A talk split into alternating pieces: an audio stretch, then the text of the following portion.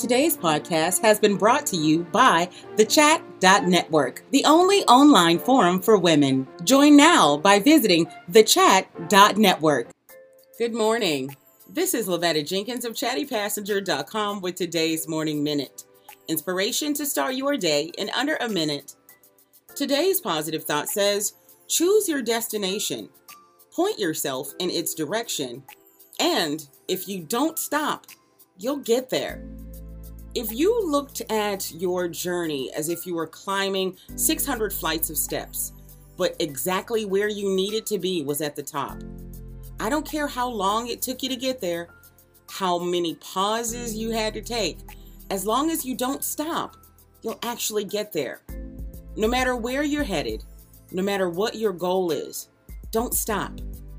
Today, put a little bit more hustle into it, but don't stop until you get there. This has been Lavetta Jenkins of chattypassenger.com with today's Morning Minute. I'll see you tomorrow.